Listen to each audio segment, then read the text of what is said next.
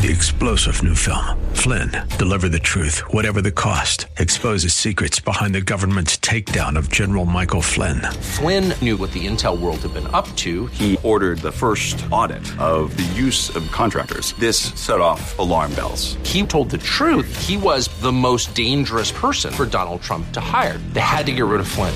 Flynn, deliver the truth, whatever the cost. Available now. Watch it today. Go to salemnow.com. Salemnow.com. The views and opinions expressed by Rob Black and his guests are not necessarily those of KDOW or its management owners or advertisers and should not be construed as legal tax or investment advice. Always consult with the appropriate advisor before making any investment or financial planning decision. Insightful, informative, irreverent. We're ready. 1220 KDOW presents Rob Black and Your Money. Your source for breaking news, market updates, and successful investment strategies for the 21st century. Sounds like a great program. Getting you to retirement in today's market. So let's get on with the show. Taxes, family finance, insurance, the economy, technology, media, and entertainment. Rob is talking about it with you at 800 516 1220. So call in, we'll chat and uh, have some fun. Now to start your day with the latest news and market commentary. Here's Rob Black on the Bay Area's business leader, 1220 KDOW.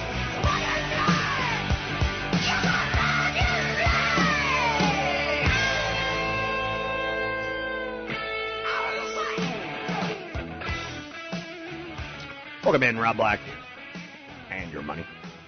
Talking about keeping your retirement. Doing it on a day by day basis. Um, what do you want your retirement to look like? I can tell you what I don't want mine to look like, and this is just me being me. I don't want it to be in a trailer park. I don't want to have no financial options. I want to have financial options. I want to have life options. I run five miles a day, hopefully, so that I can live till I'm 75, 80 years old. Um, in good health. I don't want. I want to keep my health as long as I can because once it's gone, it's gone. And uh, I don't want to be that guy. Tuesday was a crazy day. Today's not Tuesday. Today's Wednesday.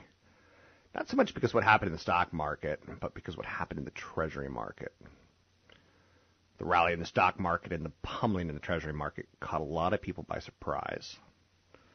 And they probably helped each other do what they did. Very low volume, very tight liquidity. Technical factors played a part of it. What does this all mean heading into the Federal Open Market Committee meeting on Thursday? Markets did well yesterday. Stock markets, bond markets got you know a flight to safety and and pushed yields lower. A lot of short covering going on, probably in retail accounts.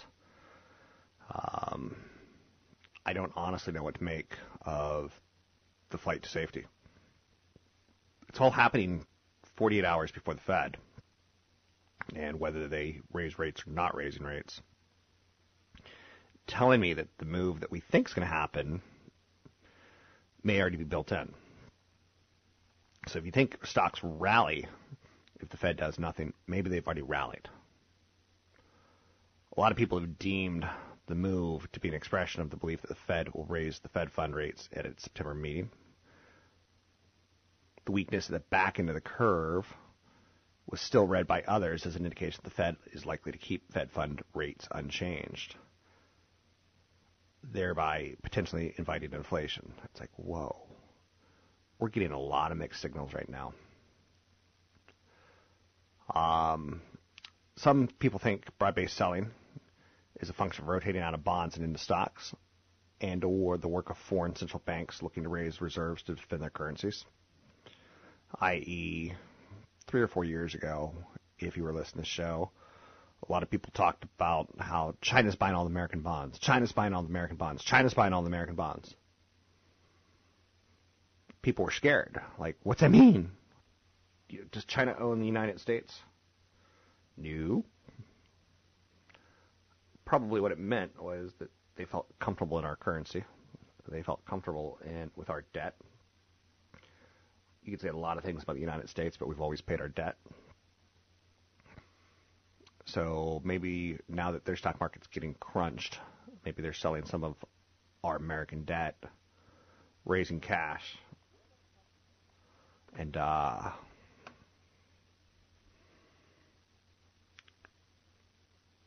repatriating back to their own country and buying their, their own stocks or supporting their own stock market.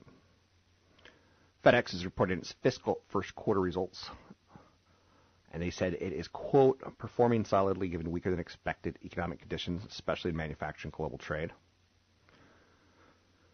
FedEx is an important company to study because they're obviously telling us a lot about business.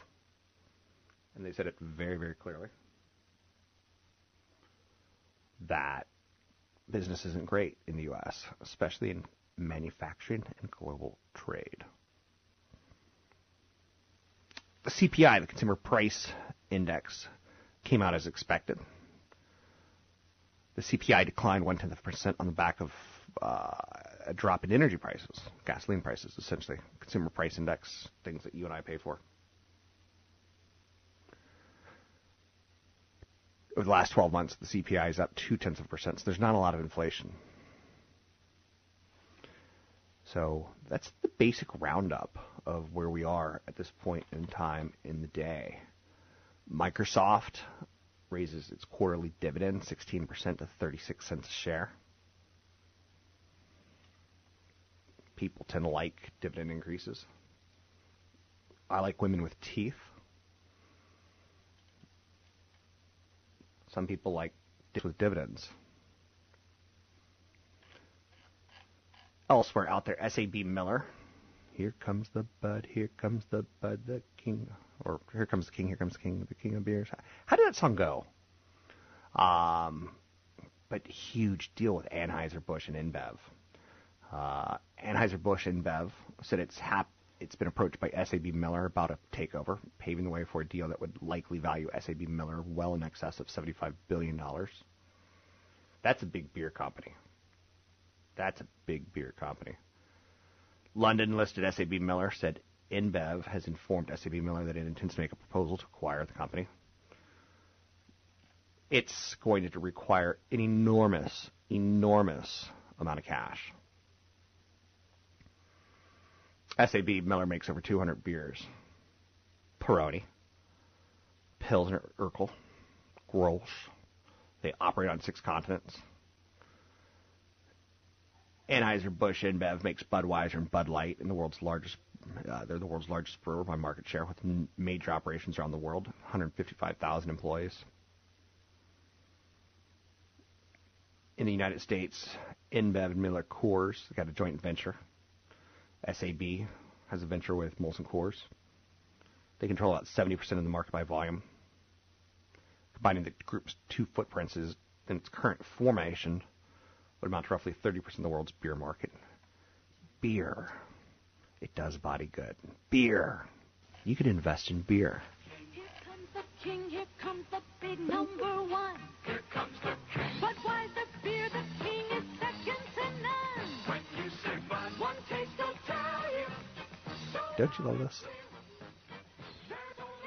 It could be the year's largest acquisition.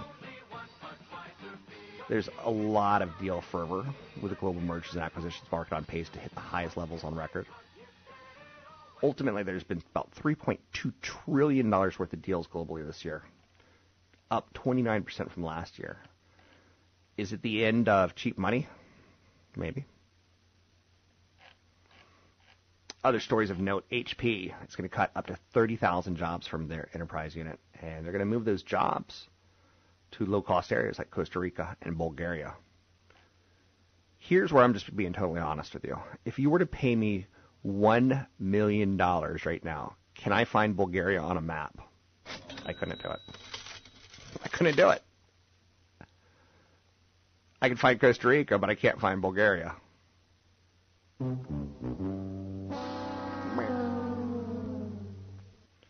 So Hewlett Packard said uh, yesterday afternoon that they're going to cut 30,000 jobs. That means they're going to cut about 2.7 billion dollars in annual costs.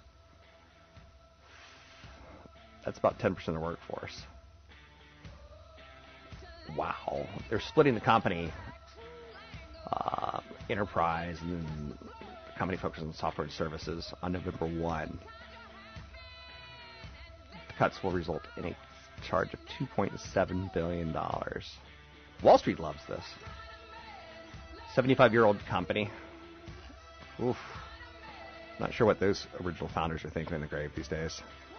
I'm Rob Black, talking all things financial, money, investing, and more.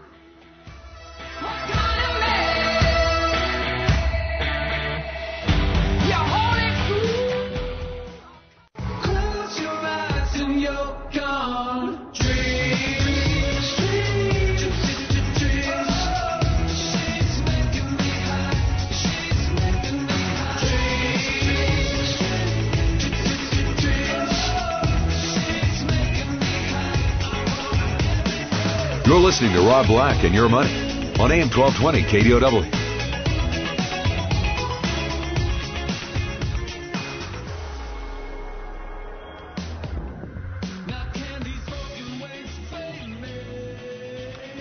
I'm Rob Black, talking all things financial, money, investing, and more. Anything that you want to talk about, we can talk about. It could be real estate, it could be financial planning, could be a whole lot of love. Uh, you tell me, 800 516 1220 to get your calls on the air. Um, some top stories of the day include the U.S. is likely going to raise interest rates tomorrow. Hewlett Packard has been cut, is going to cut up to 30,000 jobs from its enterprise unit. Consumer prices dipped in August, which says, hey, there's not a lot of inflation. It's a good thing. SAB Miller gets a takeover approach from Anheuser-Busch. That would be a monster beer company, which it's okay to invest in beer. I know there's sins, but alcohol sins, but uh, sin investing works over time. The Kardashians and the Jenner apps are already on pace to make an insane $32 million this year. Wow. Michael Jordan now makes more money each year than he did in his entire NBA career. Life is good. Let's talk to CFP Chad Burton. Joining me now, CFP Chad Burton, host of the show Focus on Wealth, heard here dailies from noon to 1 on AM 1220 KDOW. In the 1980s and 1990s, there was this big push of, you know, get as much money as you can in your portfolios and get it as big as you can.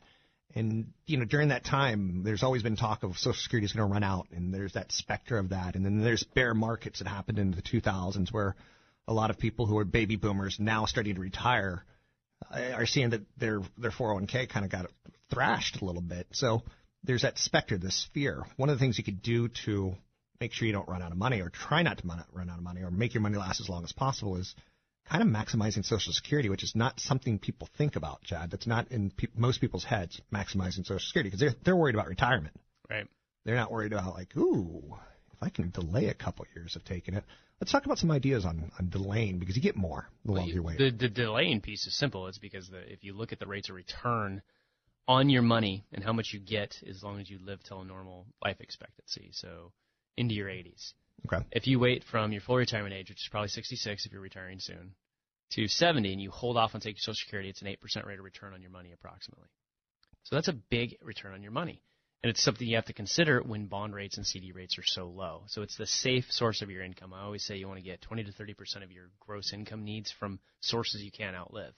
Okay. That could be Social Security, that could be pension, that could be some type of a uh, product that guarantees income for the rest of your life. You need 20 to 30 percent, so you, kind of your safety net. Um, but there's other strategies. There is the file and suspend strategy. What's that? Well, uh, that's where you can go in and say, I'm going to file for Social Security, but I'm going to suspend my payments till age 70. So if you're, let's say you're single and you do Okay. that, you could just do nothing till you're 70, and when you get to 70, you'll get the same amount of money. Okay. But if you go in and file and suspend at 66, um, and then wait, let's say at 68 you get diagnosed with cancer and you wish you would have taken it early. Yep. You can go back and get a lump sum and then start it as if you were 66. Wow. So there's, it's kind of like an insurance policy. I want to delay, but in case, I'm going to file and suspend. What's the negatives? Uh, there's really not a negative Okay. to it. The other issue, if you're married, you can file and suspend. That qualifies your spouse, who might have, she might have had her own benefit. Right. She can then take spousal benefits, and then at 70 she can switch to her own. So it's like sucking extra money out of Social Security. Okay. Um, kind of a complicated idea. Can you repeat that one more time? Yeah. So let's say I'm You and your 66 years old, Right. How old? wife? married. Uh, let's say the wife is close to the same age, maybe Okay. a couple years younger. Okay. Um, what we both worked, we both got a decent sized Social Security benefit. Okay. What you can do is I can go in at 66, file and suspend. So I f- file, but hey, I'm not taking it until I'm 70. That opens up the door for her to take spousal benefits based on my income, Okay. Currently at current time. Okay. right? Which is going to be 50% of what I would would have get been Okay. taking, approximately anywhere from 40 to 50% um, of what I would have taken if I was start at 66. And then at, ta- she, at 70, she goes back in and changes her mind and files for her own benefits. Gotcha. That allows her own benefits to increase. Gotcha. And then at 70, I turn on the tap for my benefits. And that's a huge amount of money. You're talking $100,000 plus by the, if you live till you're 86 years old. What if you file and suspend and die? So you file and suspend at 66. You're, you're gonna you're gonna go back and you're gonna you know. Mhm. If you filed to suspend, your, your, your spouse would have been taking spousal benefits. Okay. And then what happens is when you pass away, they can there's some widower benefits that they could take, Uh-huh. so they might just stay on that. And then at 70, they would end up with your check if it's higher, or her check if it's higher. So you always end up with the higher check as a surviving spouse. Anything else that you want to come? But if you're a person that all the money that you saved up is in pre-tax 401k, it might be a different strategy than somebody that has after-tax dollars to get at while they're waiting to take Social Security. So you run the Social Security analysis. There's software out there that does it. Um, but then you look at your personal situation, your personal tax situation. Um, people that are looking for Plan B options that don't have enough to retire, but they're forced into it. Yep. Uh, don't be afraid to look at a reverse mortgage to help you put off taking your Social Security. I'm with you. CFP Chad Burton. You can find him at newfocusfinancial.com. That's newfocusfinancial.com. And I'm Rob Black, talking all things financial, money, investing, and more. Don't be shy. 800 516 1220 to get your calls on the air. It's 800 516 1220 to get your calls on the air. Home builder sentiment hits 62 in September. That's the highest reading since 2005. Whole Foods is selling coffee for 25 cents a cup. Wow, not too shabby. Hope is that you get folks to come in for the cheap coffee. They browse around. They're tempted to buy a sandwich, maybe some organic granola, some overpriced spices. Uh, it's essentially a loss leader for the company. Uh, loss leaders are important. Companies like Microsoft and their Xbox will come out and they lose money on the hardware during the first year until they get the technology under control and mass marketed and mass produced. Um, but they get you on the games in year two, three, four, and five. Um, as you continue to buy new software and they license that technology to the game makers. So the Warriors hired Steve Nash to work with player development. Um, I think it's a good move. Um, he was a great NBA player, and when you're all, when you're good, when you're great, and you're looking to become greater, I, I think that really tells you how smart of a company they are. Big retailers and delivery firms are struggling to find holiday workers. So finding enough seasonal workers when unemployment's at a five-year, six-year low, it's it's pretty brutal. Who wants that work uh, when you already have a job? Uh, desperate and in debt, 30% of millennials would sell an organ to get rid of student loans. How far would you go to erase your loans? Um, I know some people that did some crazy things to pay for college. Some people would do things like becoming a Domino's delivery driver. Other people would work at a bikini bar. Like, whoa. Who know? Who knew? I'm Rob Black, talking all things financial, money, investing, and more.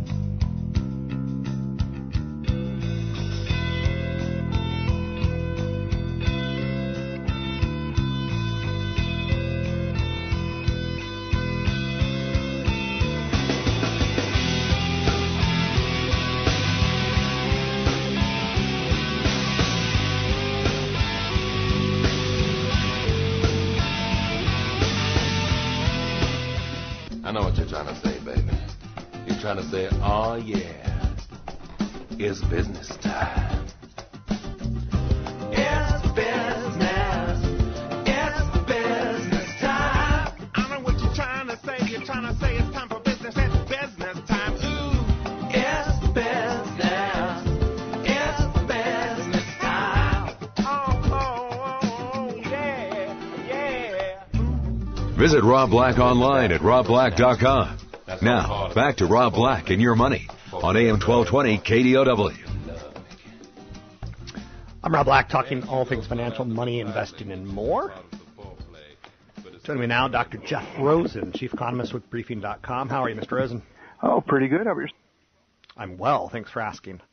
Um, obviously, Fed meeting today slash tomorrow, interest rates being the topic on everyone's mind. What do you think is going to happen? You know, it's one of those that I'm, I'm, my call is that there's going to be no change in policy and that the, the first rate hike won't take place until at least December. But I mean, reality is that a coin flip is, is the best guess. Uh, I was talking with Bloomberg last night, they sent me a, an email to um, get my view and, and to put my view into their consensus, and I asked them for what their results were, and they said that uh, you know as I was leaving work, 111 people responded to their survey, and 57 people uh, said that there would be no rate hike, and 54 people said there would be a rate hike. So we're talking, you know, at the slimmest of margins here on what the expectations are. You look at the futures market, you know, and it's a little bit more shocking. You know, right now, I think that the futures was predicting an interest rate hike at only 23%. So that's quite a bit lower than what uh, most economists are expecting, which is you know close to 50-50. So you know, even though uh, you know I believe that the, the Fed will hold off, you know, that's my call. Uh, it wouldn't be shocking to me if uh, the Fed decides to go ahead. I, I don't think it's going to be that much of a difference in terms of uh, economic growth um, trends in the future. But uh, you may get a little bit more reaction from the equity markets and a lot more reaction from the treasury markets because it looks like the people that are actually involved in those markets aren't uh, aren't looking for a rate hike tomorrow. Interesting, because my thought would have been, doesn't the equity market kind of know it's going to be happening? We've been talking about this not for months, but for years. What will happen when the Fed raises rates? Uh, I would have thought it was built into the cake, so to speak, but maybe I'm wrong. I mean, Um, that's what you would expect because, I mean, especially with the idea among economists, among the consensus, among talking heads on TV that, you know, it, it's a very good possibility that it comes tomorrow. You know, it, it's not a, you know, it, it's a 50-50 shot eh, from what most people are saying. But the people that are involved in, in the money aspect, if you look at the futures, which is based on trading, you know, it's not based on anything else. You know, the people that are putting money to work, they're not showing that same enthusiasm, which makes things a lot more difficult.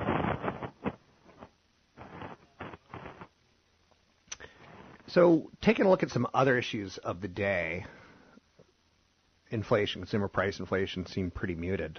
Will that be enough to say things are going well in the United States? We probably don't need to raise rates, or is the Well, inflation the, numbers the just Fed's secondary? going to say that inflation lags uh, is a little bit of a lag on economic growth. So, you know, first you need to have rate, you need to have wage growth to spur the inflation gains. So the fact that uh, inflation today is still trending at that 1.8%, which is the uh, core CPI year-over-year number, uh, they can say that. Um, we looked at the number of job openings, for example, that that came out uh, last week, and you know there's 5.8 million jobs open, and businesses are going to need to fill those jobs. And the only way to fill those jobs is either to you know raise wages to attract workers, and if that's going to happen, then you would have upward pressure on inflation that would be coming up you know around the bend.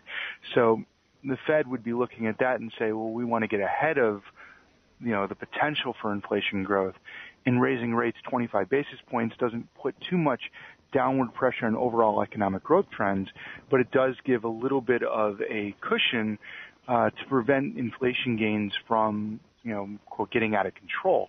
Now, I don't know if that's actually going to happen. I mean, reality is, you know, commodity prices are, are, are trending downwards. You know, global economic growth is trending softer.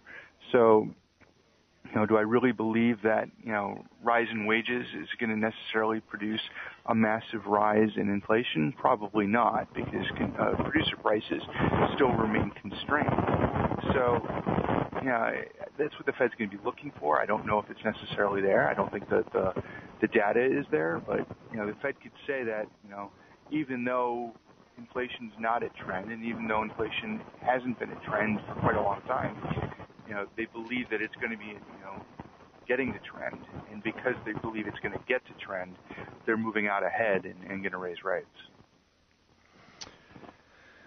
I've heard a recent, uh, not, I'm not going to say analogy, but an assertion that the Fed raising rates now would be akin to what they did right before the Great Depression, when the global economies are slowing.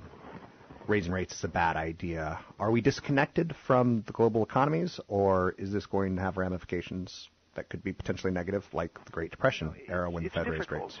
You know, it's it's it's an analogy that that is makes sense.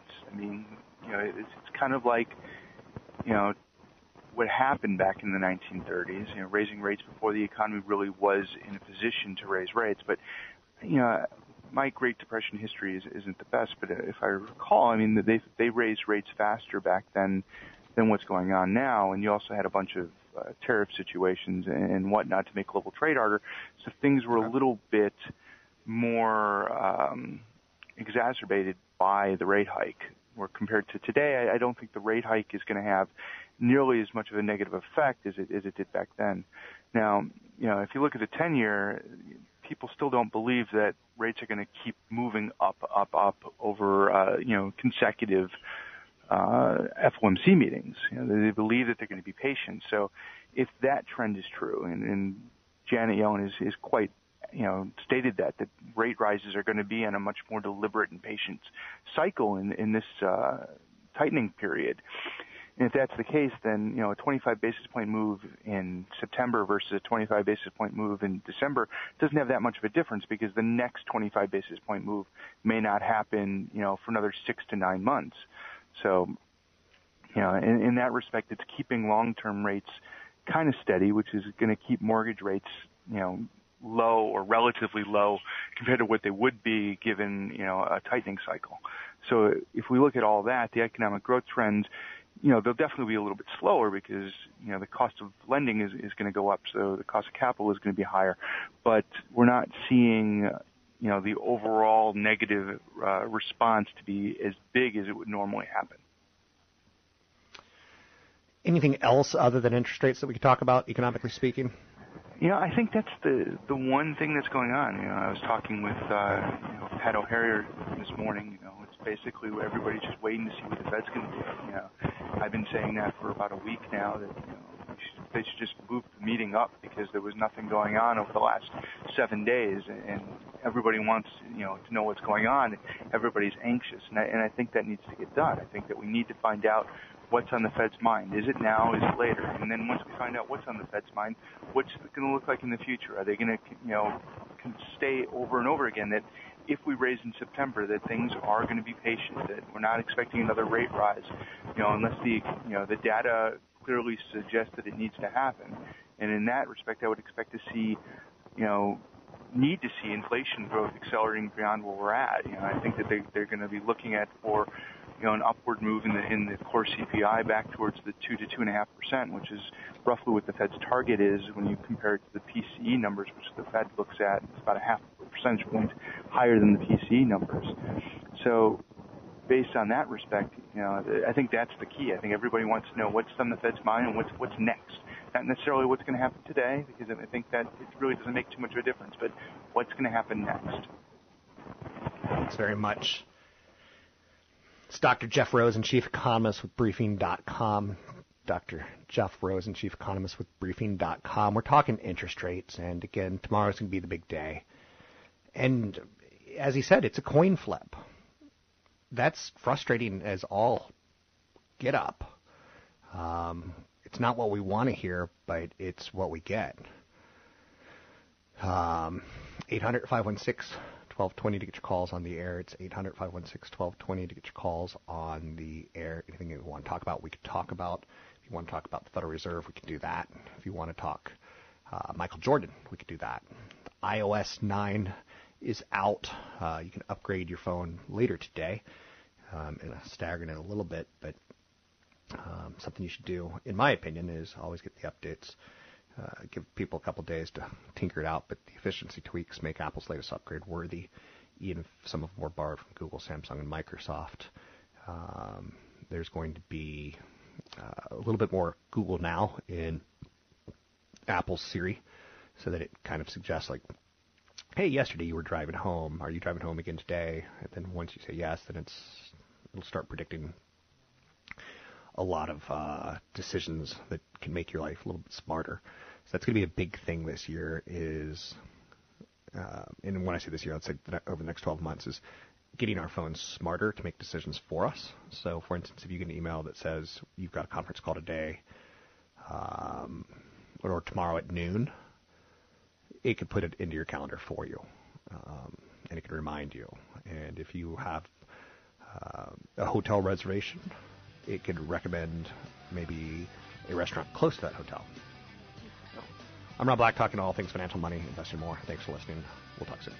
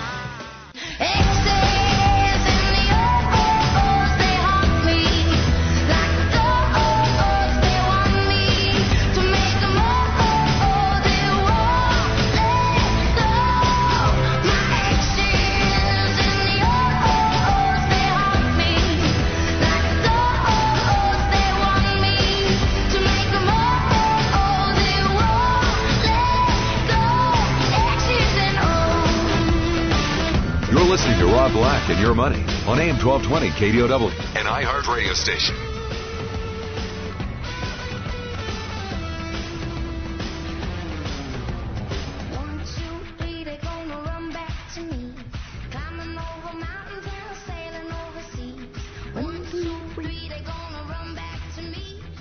Something about this voice.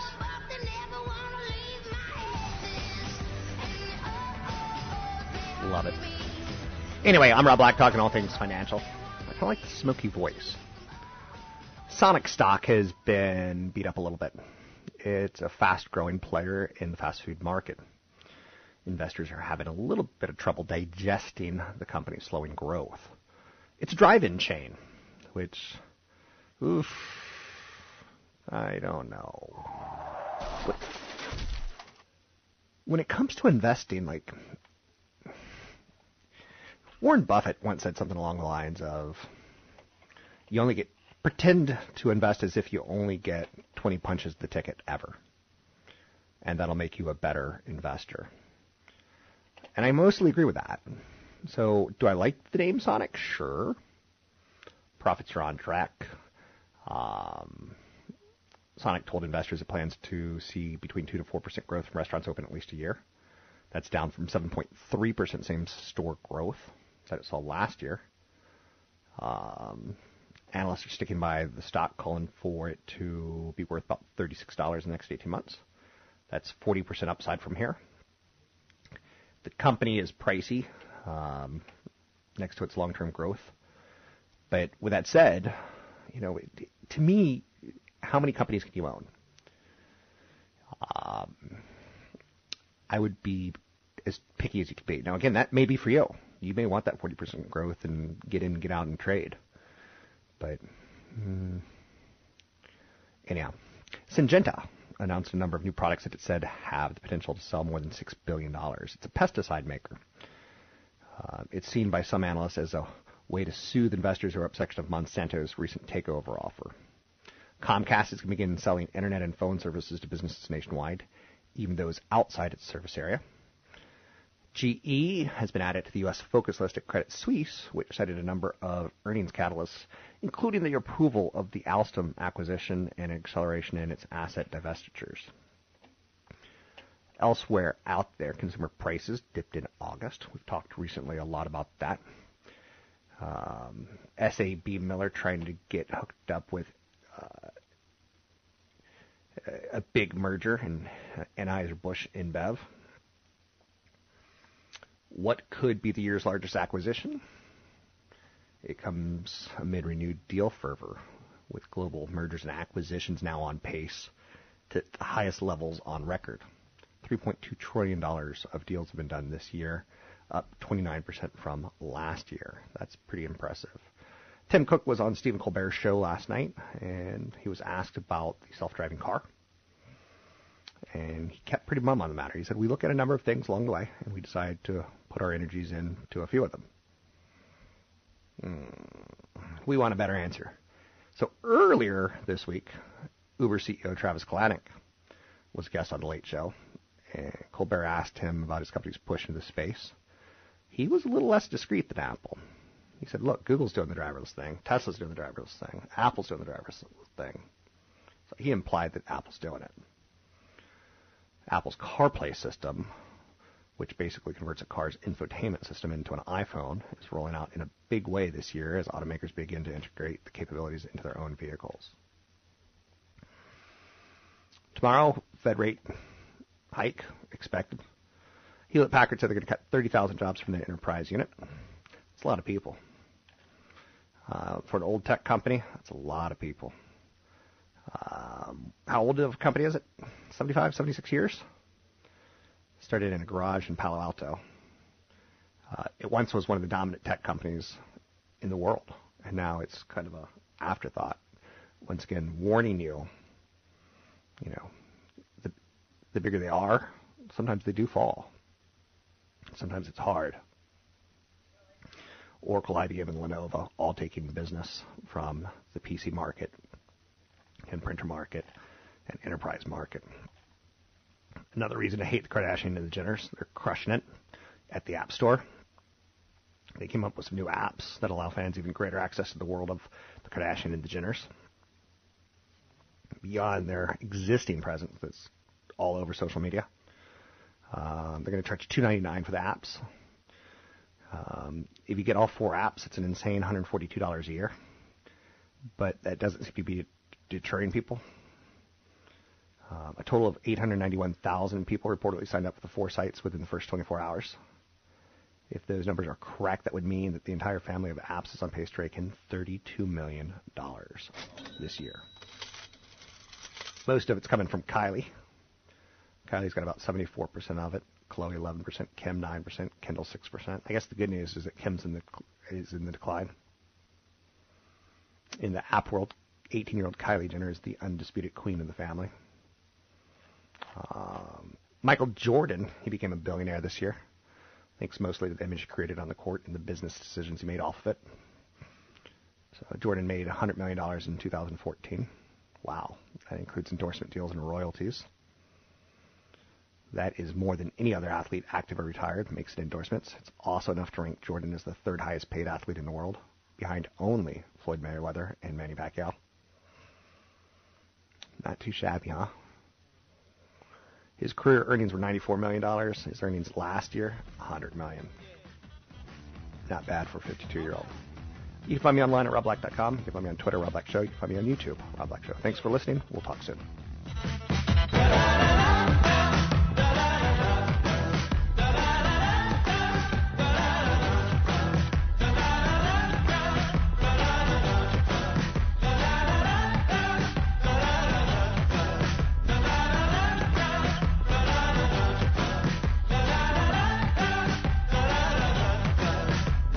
And opinions expressed by Rob Black and his guests are not necessarily those of the Wall Street Business Network, this station, its management, owners, or advertisers, and should not be construed as legal, tax, or investment advice. Always consult with the appropriate advisor before making any investment or financial planning decision. Three star general Michael J. Flynn, head of the Pentagon Intelligence Agency, knew all the government's dirty secrets. He was one of the most respected generals in the military. Flynn knew what the intel world had been up to. He understood its funding. He ordered the first audit of the use of contractors. This set off alarm bells. The explosive new documentary, Flynn, deliver the truth, whatever the cost, and covers the facts behind this scandal. Flynn told the truth. He was the most dangerous person for Donald Trump to hire. I find out the worst enemy that I'm going to face in my life is right here in America. They took my assessment and they wanted me to change it. And I was like, I'm not changing it. They had to get rid of Flynn. With in depth interviews, archival footage, and never before seen personal records of the man behind the headlines. I just felt like I was drowning. Flynn, deliver the truth, whatever the cost. Available now. Watch it today. Go to salemnow.com. Salemnow.com.